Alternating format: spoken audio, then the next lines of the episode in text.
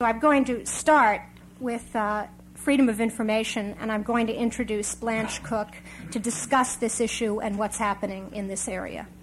Great. Now, I'm going to stand up, if that's okay. No, you better sit down. You better sit down. Um, it's really very important to discuss freedom of information in terms of what journalists and historians do. Uh, it's really not a question of a national security state and freedom of information. It's really a question of censorship and political rights on every single level. One of the things that I'd like to say very specifically is that my book could not have been written. This is a book that deals with disinformation. It deals with what I became obsessed with, namely the overthrow of the Arbenz government in Guatemala in 1954. I became obsessed with it because in many, many months at the Presidential Library in Abilene, the Eisenhower Library, I couldn't find one single document that related to that event. And if I didn't know that it happened, I would not know that it happened from going through literally miles of documents. And we deal here now with the fact of something called the Freedom of Information Act.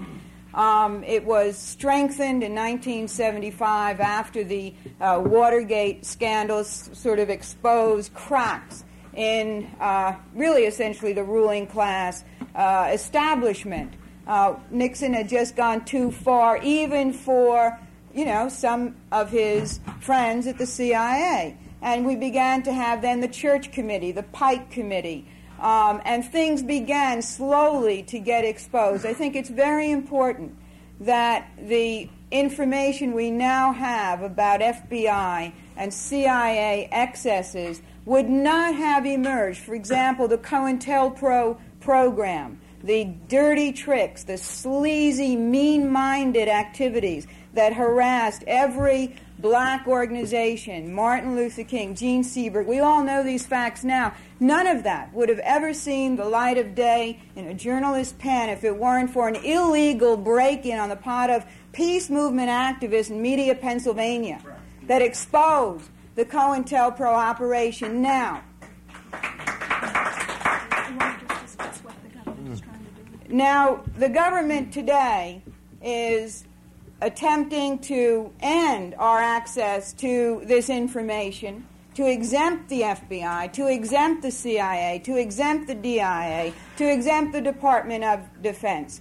In addition to that, I'd like to emphasize one area. I said that my book could not have been written today. It was published in June, but it couldn't be written today. Why do I say such an outrageous thing? The reason is very simple. There is operating right now in Washington something called the CDC, which is the Classification Declassification Center. And the CDC was uh, formed by Carter in, a, in an executive order to have actually more efficiency in the release of documents. Instead of more efficiency in the release of documents, the CDC is staffed almost entirely, well, I should say entirely, by retired Foreign Service officers who were active in the 50s and 60s. And what they did, they were mandated to begin the classification, declassification process with 1955. Instead, they unilaterally decided they had to go back to 1950. And what they did was to reclassify material that had been declassified by the State Department, by the CIA, saying, well, now things have gotten too sensitive um, things that have been desensitized have become resensitized. We want to de- we want to reclassify this material, and as a result, in terms of the State Department's foreign uh, policy volumes, which were mandated by Congress to appear basically 20 years after the fact. It is now 30 years after the fact, and the 1950s volumes have not appeared. They were scheduled to appear. 30 volumes were scheduled to appear the CDC began its operation, and 20 of those volumes were literally withheld in various stages of publication. That is to say, in advanced page proof stage. Some were even bound galleys, and some were bound volumes. They have been absolutely withheld. The whole series has been suspended. The volumes on Iran, the volumes on Central America have been utterly closed. Now, one volume was scheduled to come out at 2,020 pages. Big volume. Very important time, 1955 and 56, Soviet Union and Central Europe. You can imagine. That volume was reclassified so that if it came out now, 400 of those 2,000 pages would come out. Now, what are we hiding?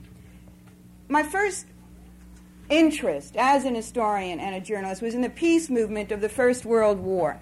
And I was intrigued by the notion that the First World War era activists had that if we got into the First World War, we would Prussianize American society, that militarism would destroy democracy. And they had these wonderful phrases like open covenants, openly arrived at. And they had other phrases, uh, you know, about the, the freedom of information. They didn't use that particular word, to know what governments were doing so there wouldn't be secret treaties. Well, of course, after World War II, all of their predictions have come utterly true, and we now live in an utterly militarized situation when it comes to access to information. And I'd like to say something very bluntly, which is a quotation from a man named Warren Susman, an historian, who said in 1962, let's face facts, Adolf Hitler, Hitler had no more executive authority than John F. Kennedy. Now, we could say they used it differently, of course, indeed they did, but when we talk about executive authority, who is in control, what access to information we have, that is really increasingly the situation, and we face a very perilous future. Okay.